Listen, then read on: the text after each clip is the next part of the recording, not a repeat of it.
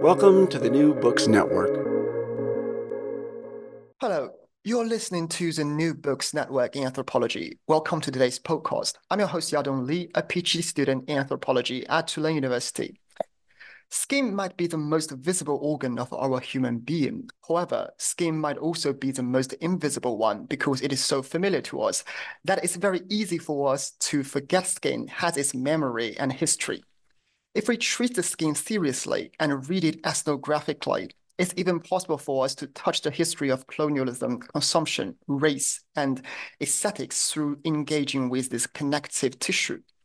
The book we will discuss today is a book about skin, about how can cultural scholars learn more about history, haunting, and cross-national connections through a focus on skin. I'm very happy to talk with the author of the book, Professor Thuy Linh Nguyen Tu. So welcome to New Books in Anthropology, Professor Tu. Thank you so much for having me. Thank you for joining us. The new book, Experiments in Skin: Race and Beauty in the Shadows of Vietnam, is published by Duke University Press in 2021, and it is the winner of R.R. Hawkins Award in 2022. Professor Tu is professor in the Department of Social and Cultural Analysis at New York University. She's also the author of The Beautiful Generation, Asian Americans and the Cultural Economy of Fashion, also published by Duke Press in 2011. So, Professor Tu, I can't wait to chat about your fabulous book, but before we start our conversation, I think it would be helpful for our audience to know more about you as the author of the book. So, could you please introduce yourself to our audience briefly? Well, I think you've done an excellent job of introducing me to the audience. I'm Thuy Linh Tu. I teach in the Department of Social and Cultural Analysis at NYU. And my degree is in American Studies. And I started out my work more or less as an Americanist and a person working in ethnic and American studies, particularly Asian American studies. And in my second book, I've sort of made the move towards actually fieldwork in Asia. And so that was a really exciting venture for me in this project. And I know we're going to talk a lot more about it. But so I think of my work now is a very sort of trans-Pacifically located. I'm excited to chat with you about the book. Fantastic. And so basically, let's talk about the content of the books. I found it a little bit difficult for me to give a comprehensive summary of the book because you so skillfully weave extensive information, analytic perspectives and various topics and actors through the focus on the skin in this book. So I'm very curious about, as the author of the book, what do you think this book is about and what do you want to express or achieve through the book? I think, one of the exciting things about this book for me since it's come out is that I think people have taken different things from the book depending on where they're situated when they're reading it. Anthropologists take something different from the book that, say, Americanists take, and, people who work in cultural studies or visual studies or race studies take something a little bit different from it. And so I don't want to foreclose any of that. I think when I was writing the book, I was really trying to think about this question of embodied memory, right? About how we sort of carry our histories in our bodies, both on the kind of surface level and something deeper, right? And I honed in on skin because it is this sort of phenomenally fluid sort of organ of our body. It's, it's a barrier, but it's also an invitation in, right? It's how we construct who we are as an individual, but it's also a meeting place with others, right? That expression skin deep is so important to me because I really wanted to understand, how deep is skin, right? As a way of understanding how deep is the histories that we carry even in the contemporary moment. Fascinating. I think it accurately describes what you want to achieve through this book and also about what is this book about. So basically, you have mentioned to us you are from an American Studies program and your previous academic work, like your first book, The Beautiful Generation, basically focuses more on Asian American. But in this book, you went to Vietnam to do field work, and also you connect to Vietnam and also scientific experiments in the US. So basically it's a transnational story. So what prompted you to make this move from America to Vietnam to build this transnational, trans-state connection? And what prompted you to, realize that the skin is a subject worth further examination? Right, right. You know, I wish I could tell you that I had it all planned out when I did this work, that I, knew like I was going to intentionally, do a transnational project that focused on skin. And I'm afraid that wasn't the case at all. And in fact, when I began this project, and I say this in the introduction of the book, I was sort of following the stories of my last book, which was to think about how the US is really very much constructed visually, culturally, by its connections to Asia, right? Asian markets, Asian aesthetics, etc., in a way that it doesn't fully avow, right? And I wanted to visit some of these sort of like transnational sites. And I think, it was a little bit strategic for me to go to Vietnam because I have language skills. As an anthropologist, you know what it means to do field work without language skills.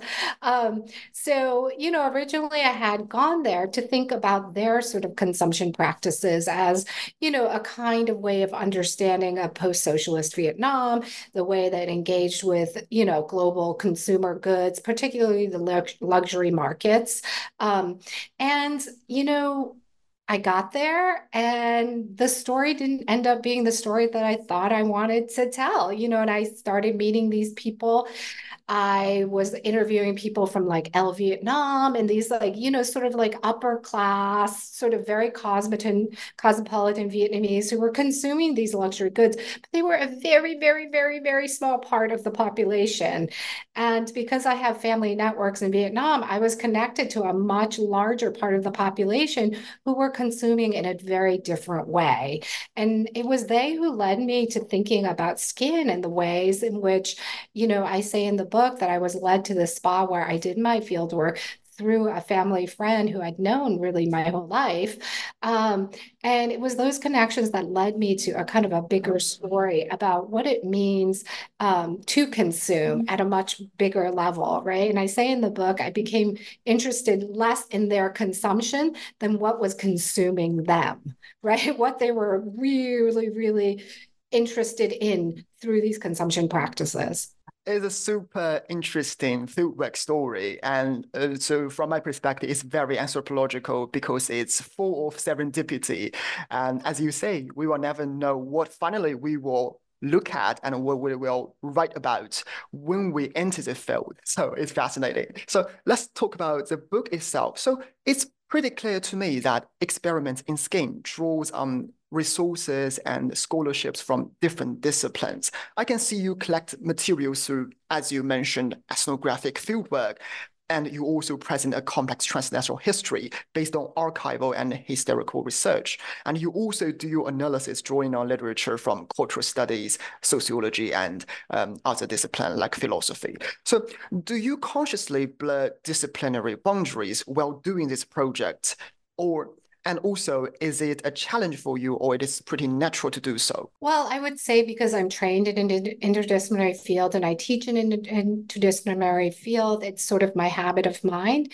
But to be completely honest, I think the reason I turned to the archival is, I've said elsewhere that I felt like once I learned what it was I really wanted to talk about or write about in my ethnographic work, I also felt like I met the limits of ethnography, that I would not be able to tell the story that I wanted to tell only by focusing in the contemporary, only in focusing on the local, that I actually needed to return and think about the kind of historical context of the U.S. war with Vietnam.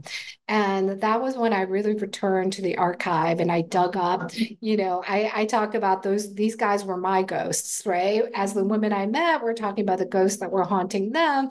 These guys, these sort of scientists working in the, during the war, during the Vietnam War era were really the ghosts that were haunting me, haunting my work, and haunting these women in ways that they couldn't fully access, right? And so, I turned to the archival because that was where I really felt I needed to go to learn what I needed to learn.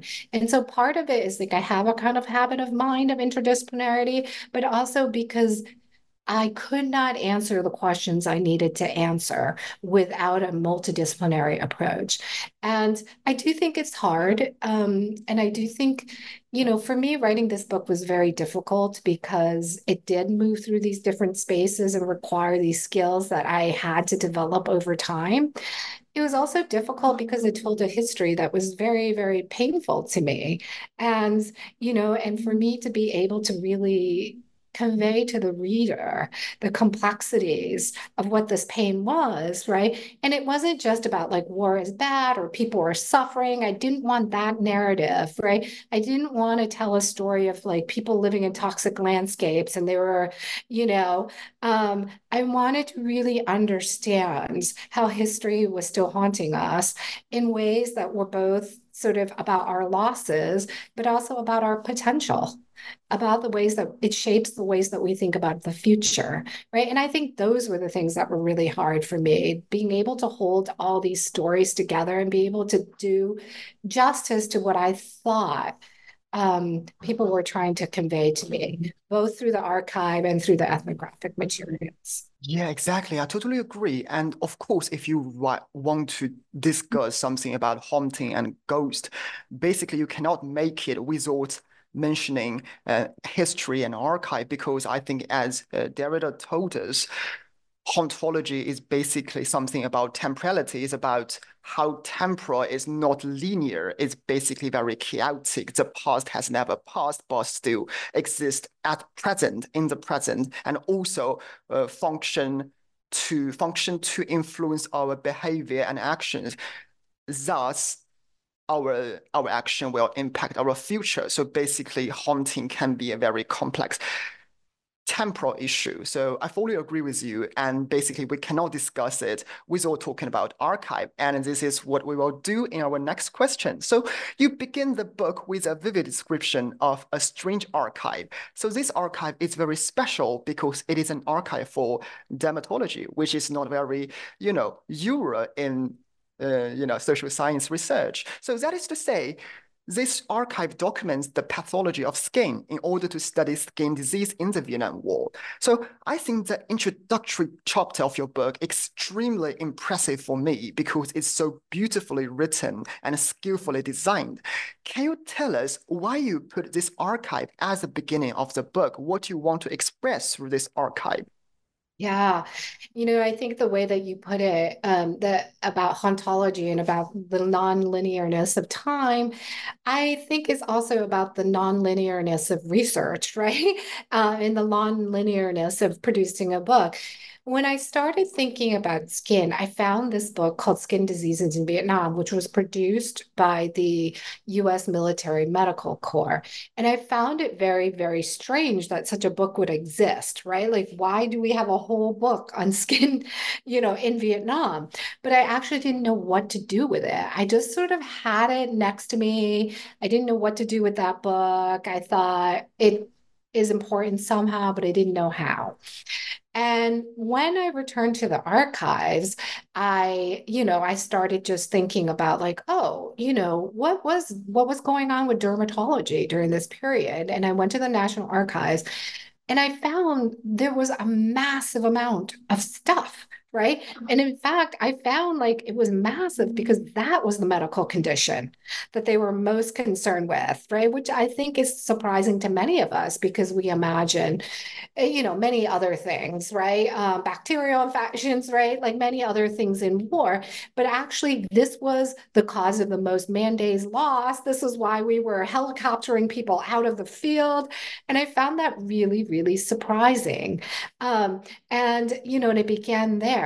And once I went into the archive, I realized those people who were in the archives were the people who produced this book. So I found all these connections in the archive. They were reading each other, and I reconstructed a kind of community of scientists who were really engaged in these issues and who were, as a result, engaged in an issue in a historical moment in the U.S., right, where we're at war, right, with a kind of an Asian nation, but we're also in an emergent civil rights movement. right? So they were managing these ideas about like racial difference and national difference, you know, in their work in a way that didn't feel self-conscious to them, meaning that, you know, it was like, you know, the way they talked about race was just so sort of naked and, you know, not in the kind of post-civil rights way of being very sort of like, you know, respectful to differences, for instance, that language and that framework hadn't really emerged yet. And so I thought it was a really, really fascinating archive. And, you know, and to be able to tell the story of race and ethnicity and nation through an archive of feats, I thought was like, wow, what an amazing collection that I have access to. I found it really, really inspiring, but, you know, as I also said, really painful, you know, because I think in a moment where scientists are talking about like how to weaponize, you know, disease to kill the Vietnamese, how to like really like in the Foucauldian sense, how to let die, you know, I think was really, really difficult to read as well as eye-opening to read. Definitely. And I think it's so amazing to see, it's so amazing to realize how you achieve through all this archive, because we think about archive, it is the most boring object, a product of bureaucratic system, but you use all this archive to add ethnographic texture to your book. So it's just an amazing achievement. And if I think about it, why can you achieve it? It is because you focus on skin, because we all have skin. And skin is the one of the most central thing in our body. Basically, when reading all this picture and all this textual description, we can feel this pain, we can feel all this emotion about the protagonist of all this archive. So this is what I'm feeling about when I read your book. So let's talk about skin. So as your book is basically a book about the skin. So could you please tell us when and how did skin become an object of the gaze of Western science? You know, I think one of the most interesting things I learned as I was doing this research is that skin actually became an organ that was subjected to the gaze of science very late in the history of medicine, right? Which is in some ways really strange because skin is like our most visible organ. And in fact, you know, the history of medicine used skin a lot as a kind of diagnostic, right? You would look at someone's skin to really try to diagnose what was going on underneath. But to think of skin as an organ itself, right? And to dedicate a field of a medical inquiry to skin is a very, very rather late phenomenon, and rather late, especially in the US, right? So like we didn't have dermatology schools, we didn't have a field of medicine called dermatology until really late in the early 20th century. And in the US, we got a lot of that knowledge from European contexts, right? Particularly France, right? Especially France after World War II, you know, when essentially, you know, the Nazis killed off all the dermatologists in Germany, right? And in the US, you know, where we got a lot of that medical knowledge about skin was through sort of the military medicine.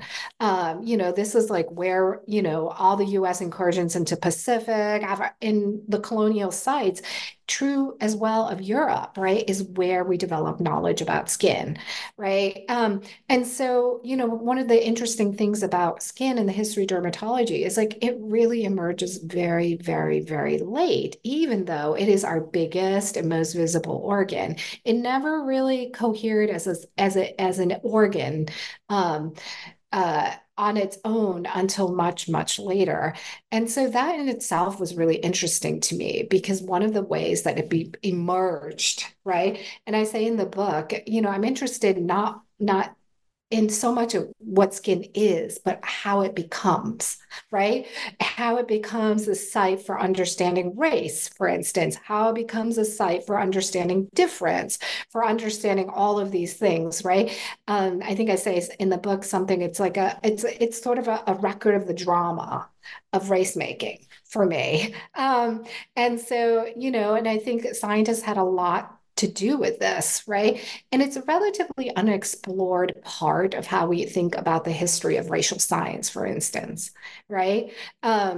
And I think in the archives, one of the interesting things I found is these dermatologists had to really reconcile with this idea that they kept on wanting to say that Black skin was super strong and was resistant to pain and, was this renewable resource and that, they couldn't feel harm, they couldn't feel pain. Right, because they had this tough skin, and to have to reconcile it with the fact that the rate of Black mortality, for instance, in the U.S. was so high comparatively, right? And so the field of dermatology became one of the ways in which science could reproduce racial ideas, right? Even as other fields, right, of science were generating counter narratives, right? And one of the things I say in the book is we're sitting square in the middle of the 1960s, where there's so many challenges to ideas of race and science, right? Coming from all over the world, right? What historians are calling the global 1960s. There's protests all over the world, right? In Mexico City, in Paris, right? And, and a lot of it cohering around the kind of injustice of the Vietnam War, right? And this is a moment where people are really challenging ideas about race and about colonialism, all of this, right? And in my work, I found this is also the moment where scientists are having to recuperate those ideas, even as they're being challenged, right? So, the field of dermatology really emerges in part to sustain the kind of fiction of race, right? Part of the work they do is really just to always reassure us that race is still happening here. There's still race, right? Even as at the social and political level, we're challenging those notions.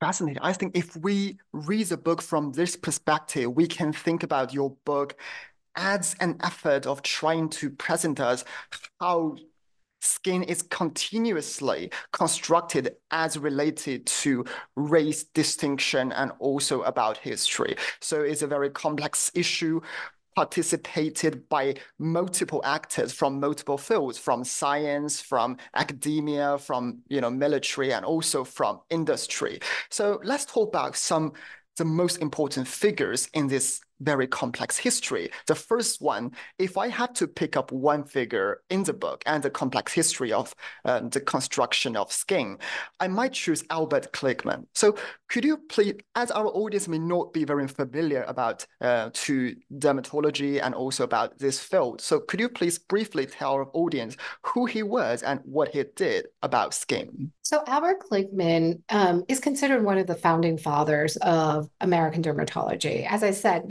he's working in the 1950s is really when he did a lot of the work.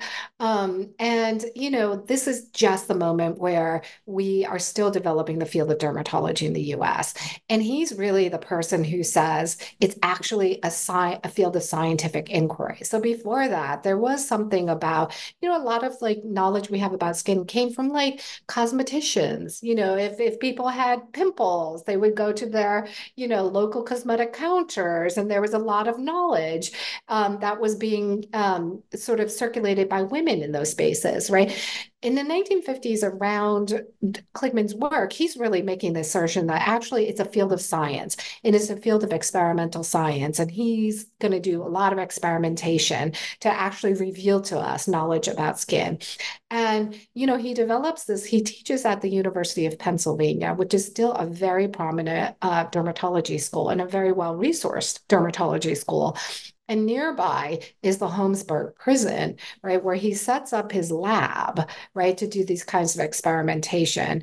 And he was originally called into the prison to deal with, various foot fungus that, the incarcerated population were experiencing. And he comes in and he realizes oh, wow, this is a captive population. This is a massive, massive human subject pool.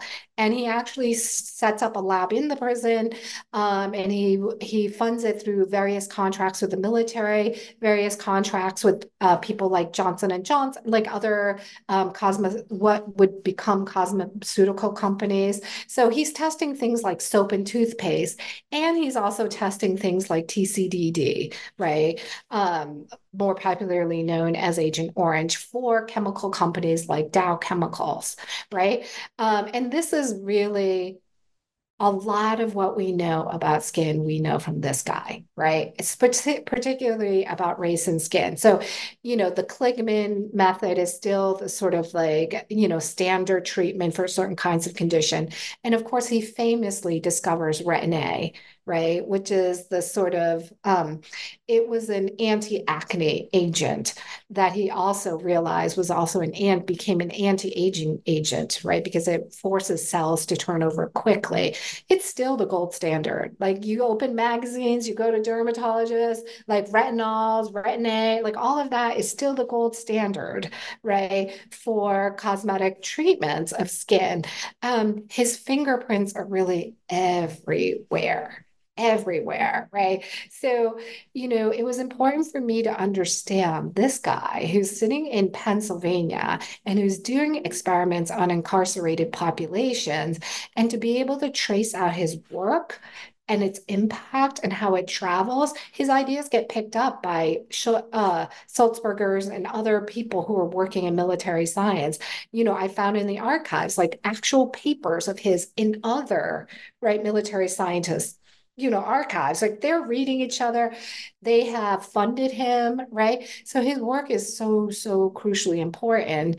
And, the author, Alan Hornblum, wrote a book called Acres of Skin, which was really about the experimentations inside the prison, but he doesn't follow the tracks, right, to what happens to those experiments as they travel to Vietnam, as they enter military science, and right? And I try to think about like the impact of this over time, the ways that we think about skin in Iraq, right? In Afghanistan, right? These are still live issues, right? And so, you know, for me, he's like, his fingers are everywhere. And, you know, and we really still remember him as like a kind of a prominent scientist, right? Yes, you know, he was sued eventually for his work in the prison, but he never gets censured or anything. And he lives on as this kind of like, you know, sterling figure, right? There's a moment in the book where I say in his obituary in the New York Times, they say, well, he always had perfect skin. And to me, that's a metaphor for the ways in which his legacy still remains unblemished, right? And yet his hands were so violently everywhere.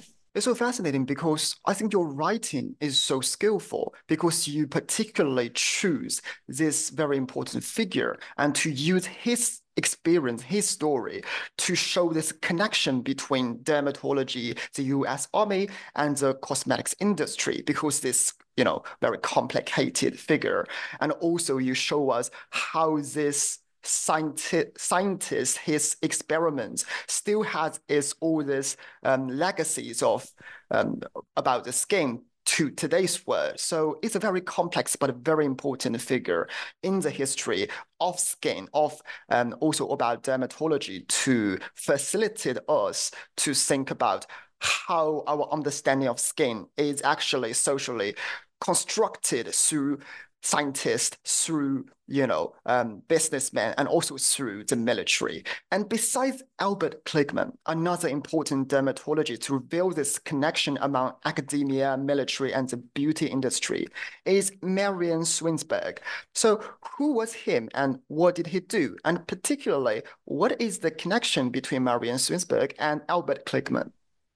So Marian Sulzberger was the founder of the Military Dermatology Research Program. And he was a dermatologist, also a really, really important figure. And he actually taught here at NYU, where I teach. And so his fingerprints are still, like, I'm still teaching in the classrooms where he taught, right? And He was really an important figure in the field as well, but he was the one who started the Military Dermatology Research Program to try to address these kinds of issues of skin diseases in Vietnam. And he funded a lot of Albert Kligman's work, right? And he was a reader of Albert Kligman's work. And, you know, he's the one who sent out the team to Vietnam to do the research on Vietnam. So he was the military end of this, right? But these two men, right, were very, very sort of connected. And I connected very visibly in the archives for me, right? And though they don't get spoken of together, right?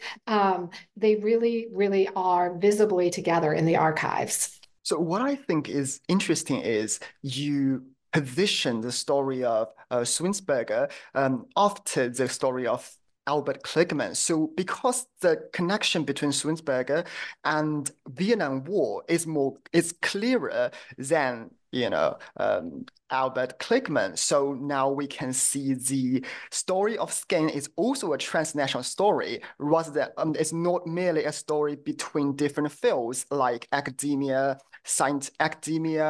industry, and military, but also a transnational story from the US to Vietnam, from the Vietnam to the US. So here, I think it's appropriate to introduce your fieldwork in Vietnam. So besides historical and archival research, you also did ethnographic fieldwork to offer us a description with more textures, and also to show us how the past is alive in the present, both in Vietnam and in the US. So where is the Keelix Spa, and what is this place like, and why do you choose this place as your primary field site?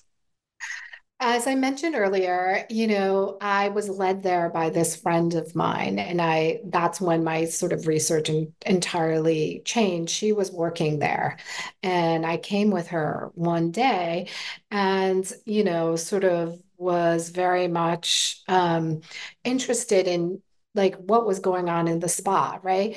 In the sense that when I arrived there, I realized this was the true space of consumption, right? You know, I thought I was going to go visit malls and like, you know, where people bought cosmetic products, but actually that really wasn't where it was happening.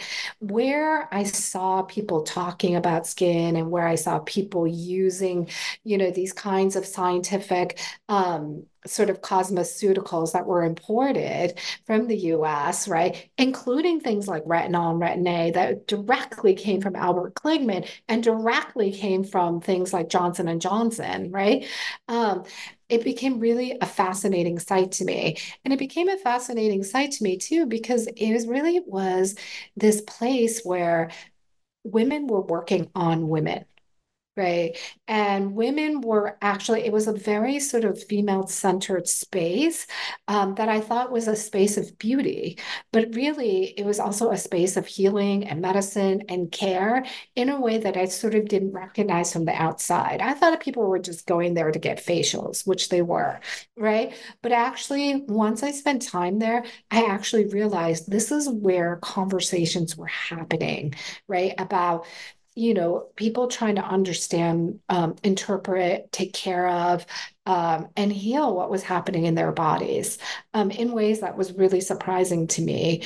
And I say in the book, you know, dermatology does exist in Vietnam, but not in the way that we think of it here, right? So dermatologists are not very common, they're very expensive, and they're really, you know, dealing with, you know, fairly acute diseases. It's not like where I live in New York, where anytime anyone gets a bump, they're going to a dermatologist, right? It's, you know, it's a very sort of different way of thinking about it.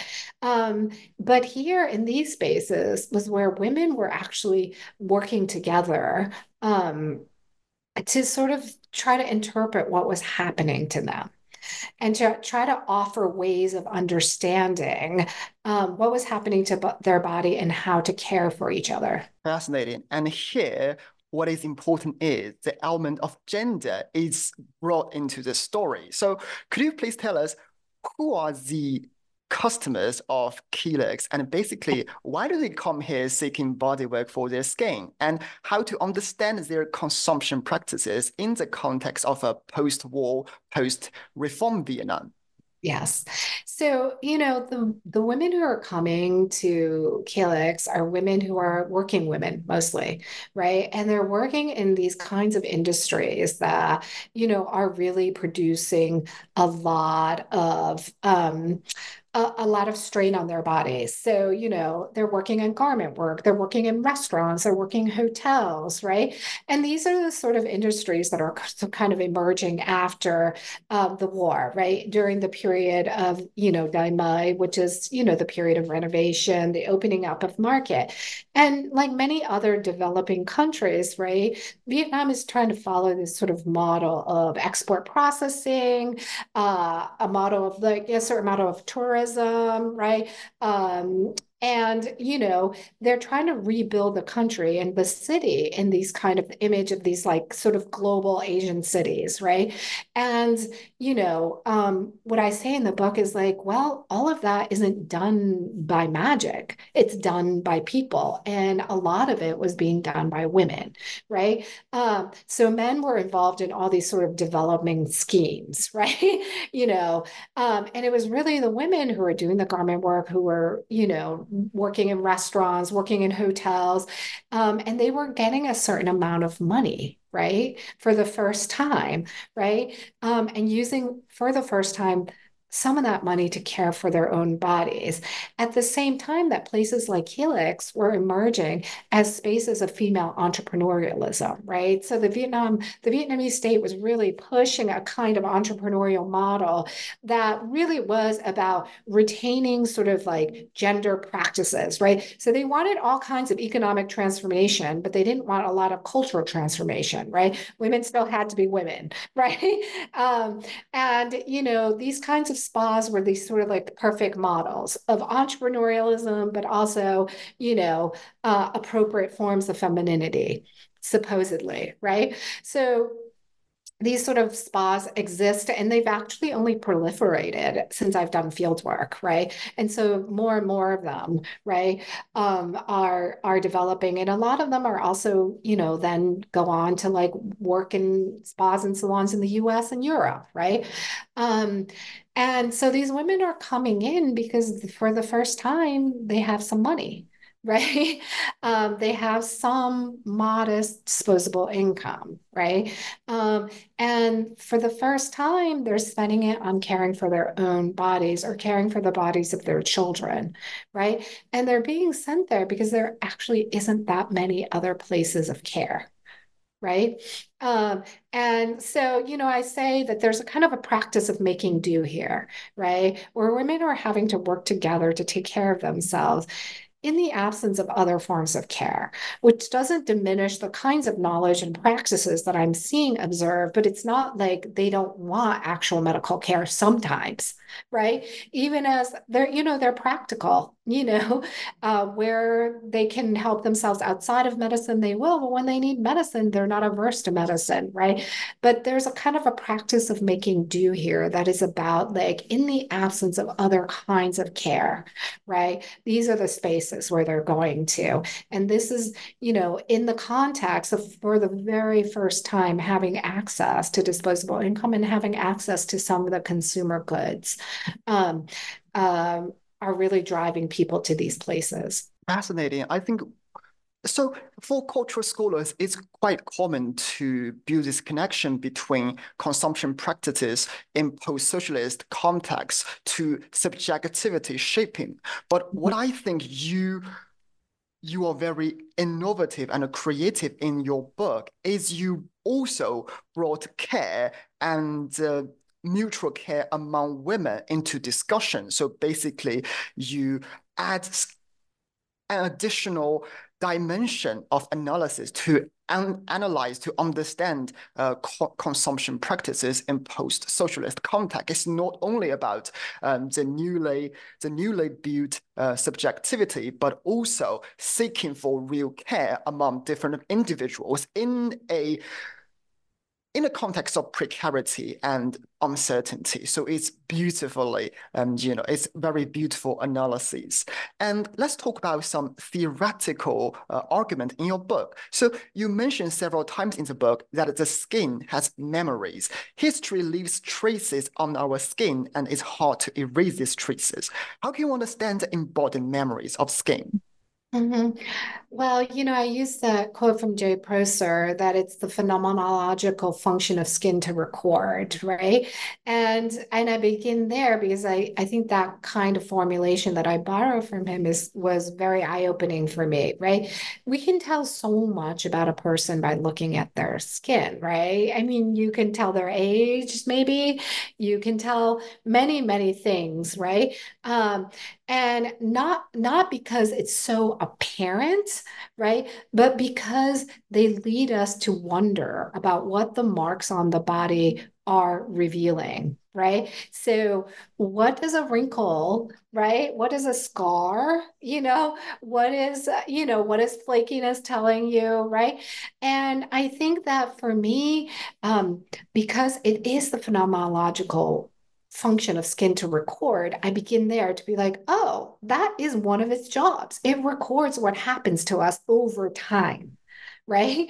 And then I've even more metaphorically, right, to think about so it is a function of skin to record. It's recording what happens to us during our lifetime, right? But also, how is it recording what's happening to us that we've inherited, right, from previous lifetimes, right? And that I think was the part that I really leaned into, right? How would we understand that? That stuff that's less visible, but surely there, right? And for me, when I hear women talking about flakiness on their skin as a sign of something or as a marker of something, that is when I start to think about we are actually recording not just our own lifetime, right? But past lifetimes in our bodies, right? And it really is a project of learning how to read those signs, right? How to find those material traces. And one of the things that I learned through ethnographic work is actually many people are very acute at doing that.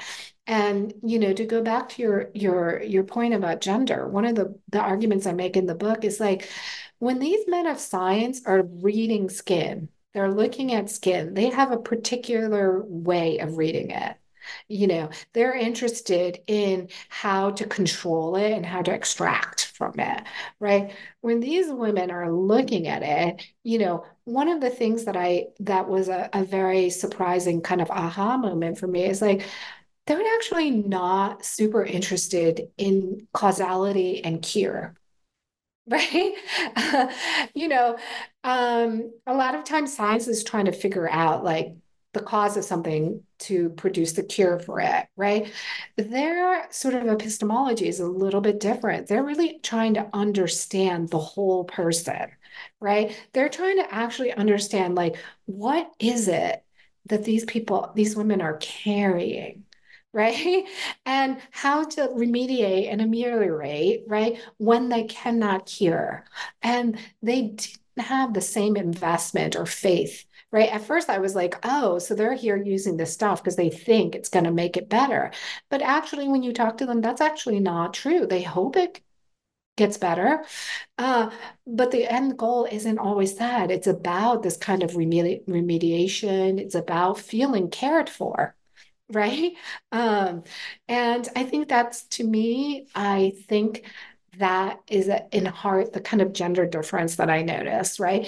Skin isn't a problem to solve.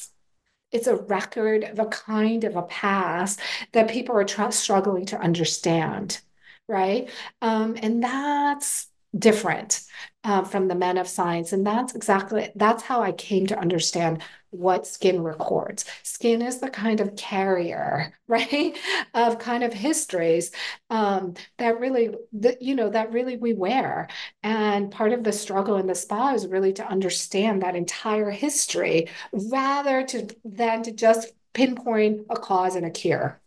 Excellent. And when I read your book, about your theoretical analysis of skin memory and embodied memory of the skin. I'm thinking about tattoo because as an anthropology student, I'm thinking about how important tattoo was in our ancestors' religious life, and also how important tattoo is in today's subcultural groups to mark something, to mark some memory, and also how it important was for the early modern state to mark people's crime. So basically, I think it's an excellent topic worth more discussion and worth more exploration in subsequent study. It's excellent, and I think you provide a very good starting point. So also, as far as I can see, metaphor is a recurring motif of the book in your analysis of the skin. So official propaganda uses metaphors, scientists, they also use metaphors, and scholars, they also use metaphors.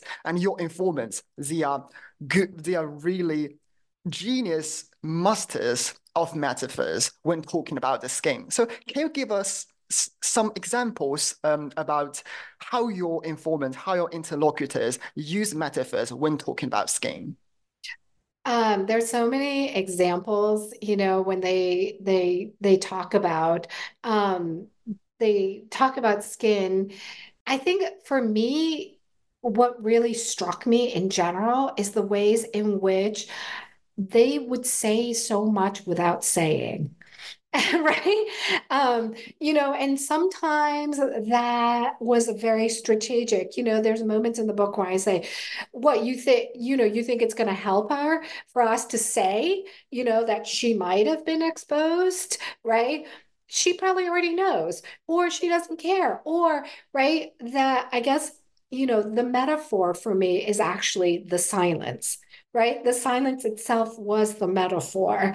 But, you know, I love that question you just posed about the ways the metaphors function, right, in all these different spaces. I think one of the things that is very, very interesting in thinking about, you know, toxicity, or in thinking about these questions of environmental harm, is that they're very hard to perceive.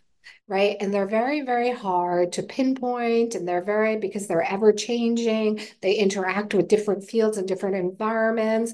They drift in a particular way. They last, they interact. Right. But it's very, very hard to perceive.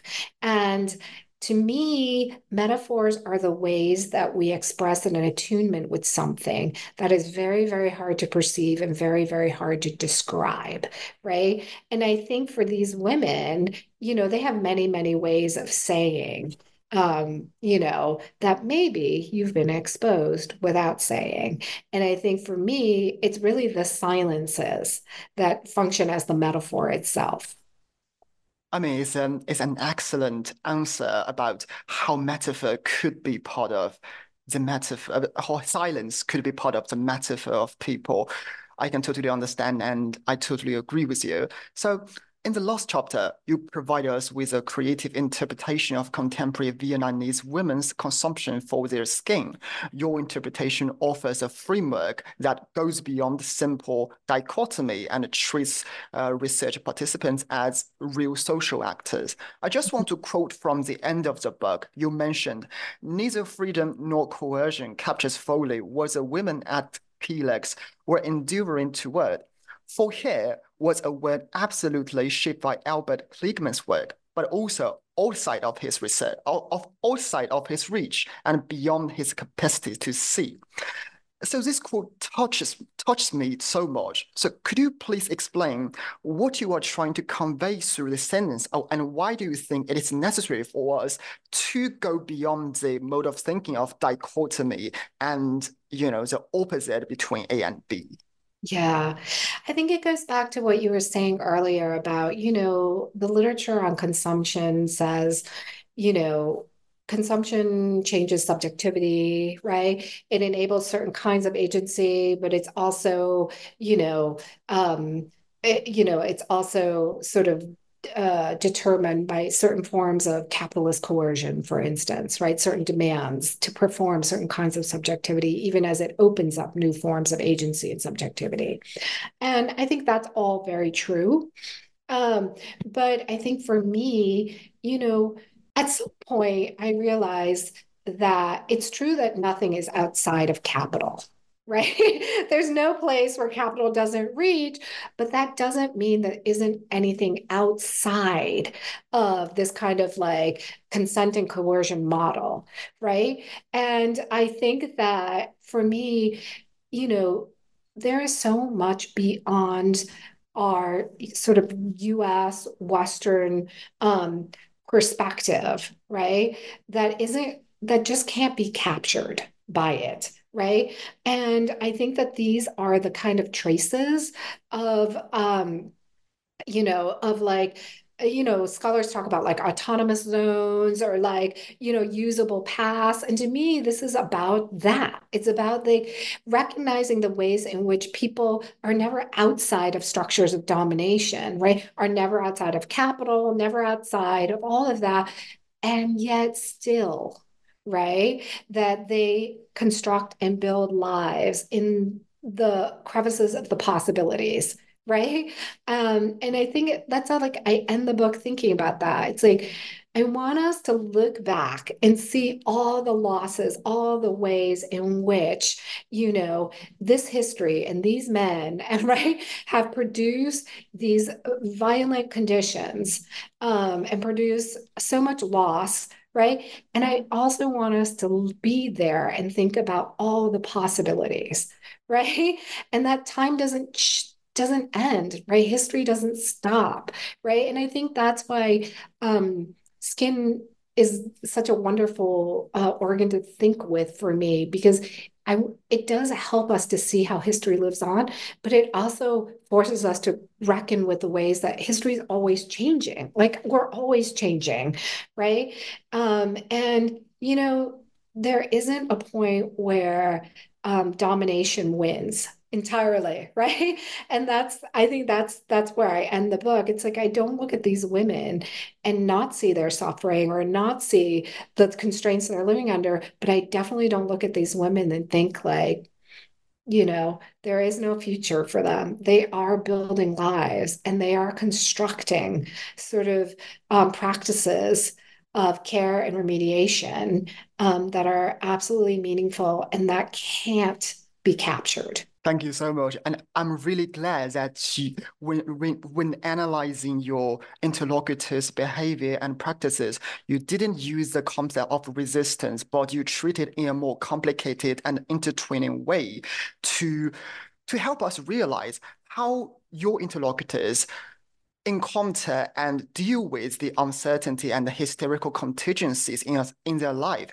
And you also leave us think about how cultural scholar and academic in general should deal with and accept or embrace this kind of historical contingency in our research practices. So this is what I think your book could be read in an alternative way rather than merely a history of skin, but also it's about how to embrace and how to analyze historical contingency and uncertainty in our research. So as we are approaching the end of today's podcast, the last question will be, what are you working on now and what is your plan for your future research projects? Yeah. Well, I have to say, I love the way you just put that about historical contingency and uncertainty. And I think in some ways you don't know what your book's about until it's done, right? But I think, you know, for me, that's the lesson that I took away from my own work, which is to, you know, that these women modeled for me a way of dealing with contingency and uncertainty, not to give up hope, not to fall into despair, not to, in the words of Lauren Berlant, you know, participate only in cruel optimism, right? But to actually live in the space of the contingent and then the uncertain, right? And so the new project I'm working on really takes off from there. It's thinking about like questions of contingency and uncertainty, in particularly in relationship to chemical inheritances, right? And I've gone back and done some interviews with women who are working in this electric vehicle factory, which is also opening a site in the U.S. It's a Vietnamese car company that produces electric vehicles. And so I've been talking to these women who have been working in these kinds of like highly toxic forms of production and like thinking about how they think about it and how they manage the kinds of uncertainties of, you know, development, right? And also the like legacies of the past, right? And one of the things that I found interesting in my initial interviews that I did last summer in the Hanoi area is that, you know, this factory is located in Haiphong, which is, you know, if you know anything about the history of Vietnam, it's, you know, where the French really bombed them. And then the the U.S. really bombed. It's like, you know, it's like one of those bombed places on earth, actually. And, you know, and now it's an industrial center. And, you know, it's interesting to me that the young people who I interview who don't have any really relationship to this history, actually, and who actually don't talk about it much in any other context, will say to me that they're worried about getting cancer because of the dirty water there.